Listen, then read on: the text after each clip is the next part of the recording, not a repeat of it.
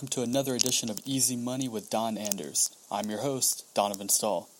This edition of our podcast, we're going to be discussing the five needs of money, and you guys are in for a real treat today. For those of you who don't know the five needs, they include income, liquidity, death benefit, safety, and growth. So please sit back, enjoy our episode this week, and let Don take it from here. So, you may have heard me talk about the five needs before, and I really do think it's one of the most important things to understand when it comes to finance. A lot of times people want to take finance and just break it down to the numbers or or break it down to the figures or the investments, but I think it's more important to realize what you do and do not need.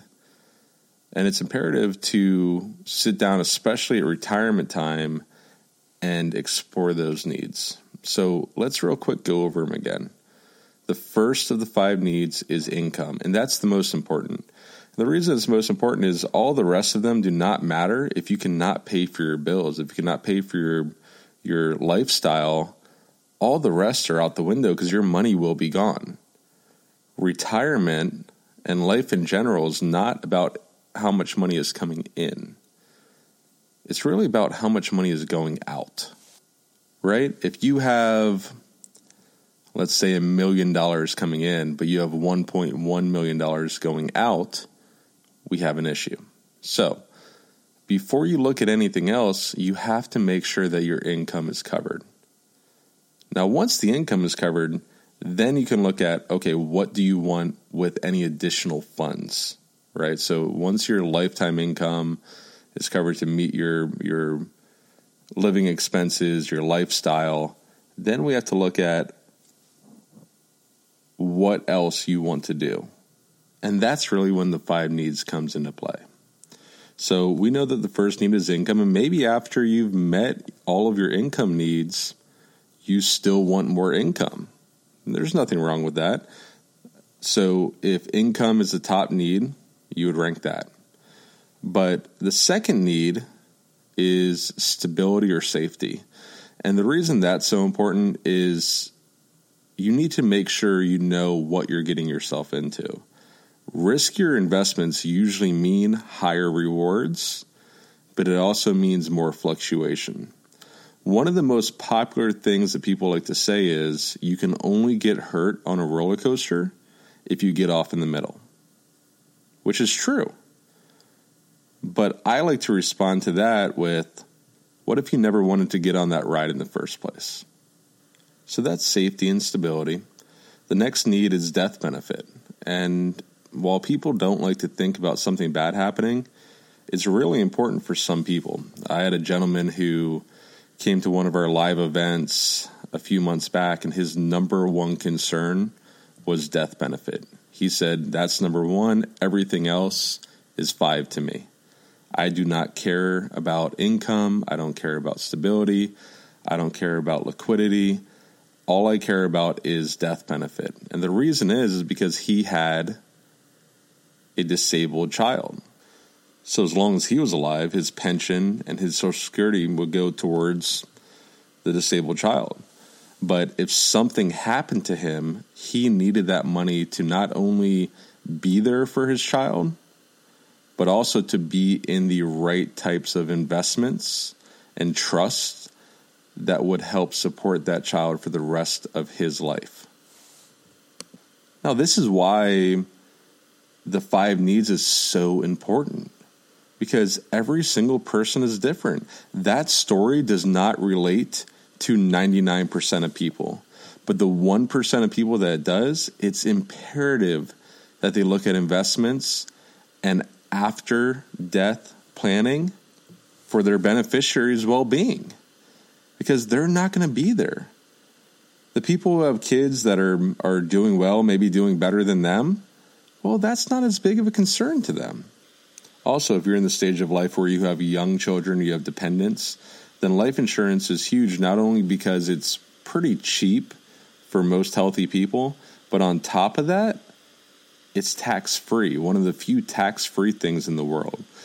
And I know we like to talk a lot about retirees that's our main clientele. But remember, these can apply to you no matter what stage of life you're in. And that really leads me into the next stage, which is growth.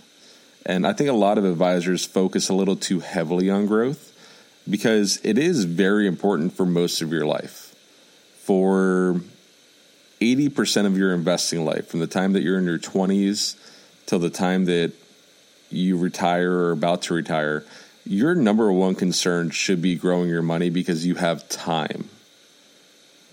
And time is your friend when you're trying to grow your money.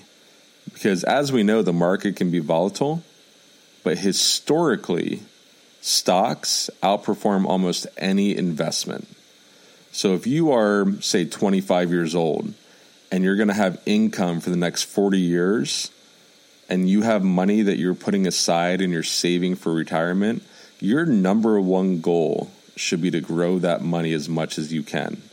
Because the compounding effect of interest and the compounding effect of returns on your money through stocks and other equities can be absolutely huge for you. It could be the difference between being able to retire at 60 or 65 and having to work until you're 75. But also, if you're retiring right now, you still might want to look at growth. You know, a lot of people are so worried about losing what they have that they just want to take their money and essentially stuff it under their mattress or put it in their bank account. Well, right now, if you put it, your money into your bank account, interest is little to none. I mean, interest are, are at rock bottom low rates but inflation is going to continue to go up. Inflation is necessary for a healthy economy. So make sure that you're an investment that if you want to be safe, be safe, but also gives you the ability to keep up with inflation. Because if you're retiring right now at 60 years old, there's a decent chance that you're going to be retired for 30 to 40 years with the way health healthcare is going, who knows? You might be retired for more than that. So think back, those of you who are retiring now, think back 40 years ago. And think about how much you made that year. Now, think about how much you paid in taxes this year. Were they pretty close? Did you pay more in taxes this year than you made the first year, that's inflation. Think back about how much a car cost 40 years ago, how much it costs now. And you can't just close your eyes and hope that inflation goes away because it's not going to, because a healthy economy needs it. You want inflation because if we don't have any inflation at all, then that means we're stagnant. That means we're in an unhealthy economy and nobody's doing well. So you have to take into consideration growth even if you're going with conservative investments. So we've gone over income, death benefit, stability or safety, and growth. The last of the five needs is liquidity. Now think about those other needs that we just talked about. Income, having meaning having money in the future. Growth, growing your money for the future. Death benefit, what if I die at some point? Safety or stability, what if the market gets volatile? What if things become uncertain? Well, liquidity is a little bit different because liquidity doesn't focus on the future, it focuses on now. And I'm a big proponent that the whole point of having money is to be able to live and enjoy it. And liquidity is a big component in that. If you can't access what you have, then you can't enjoy what you have. Now, a lot of people overestimate their liquidity, especially when it comes to qualified money. Qualified money meaning it's never been taxed before. And the reason they overestimate it is because they think that they need access to a hundred or two hundred thousand dollars in retirement all at once when realistically, if they took one hundred or two hundred thousand dollars out of their accounts in one year, they're going to throw themselves into a 25, 30, 35, or even higher tax bracket. So while liquidity is important, You also want to make sure that you're not giving away too much growth for that liquidity or paying too many fees for that liquidity. So it needs to be factored in. But for retirees, you also want to make sure that you don't have too much with qualified money. If you have $200,000 in savings and that makes you feel comfortable, great. You can take all your savings out and there's no tax penalty. But in the United States, if you take out $200,000 of tax qualified money, for almost all of us, that is going to throw you into another tax bracket. So, those are the five needs. Now, what I would like you to do is sit down and write out which ones are the most important to you.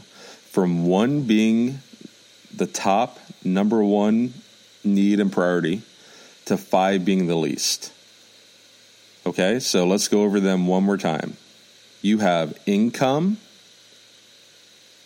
growth, safety or stability, liquidity, and death benefit. Write those down, and next to each one, write down which is the most important to which is the least important and I promise you, making financial decisions will become a lot easier for you. Thank you so much for tuning in, and I look forward to speaking to you next time. Thank you again for listening to Easy Money with Don Anders today. We do hope that you enjoyed the show. If you'd like to know more, please visit our website at www.andersfinancialgroup.com, where you can view our financial blog, videos, and more. To stay up to date, follow us on Facebook, Twitter, and YouTube by searching for Anders and Anders Financial Group. Don Anders is an investment advisor representatives and insurance professional. Anders and Anders Financial Group Incorporated is an independent financial services firm helping individuals create financial strategies using a variety of investment and insurance products to custom suit their needs and objectives. We are not affiliated with the U.S. government or any governmental agencies. Securities and advisory services offered through Madison Avenue Securities LLC member of FINRA, SIPC, and a registered investment advisor. Madison Avenue Securities and Anderson in Financial Group are not affiliated.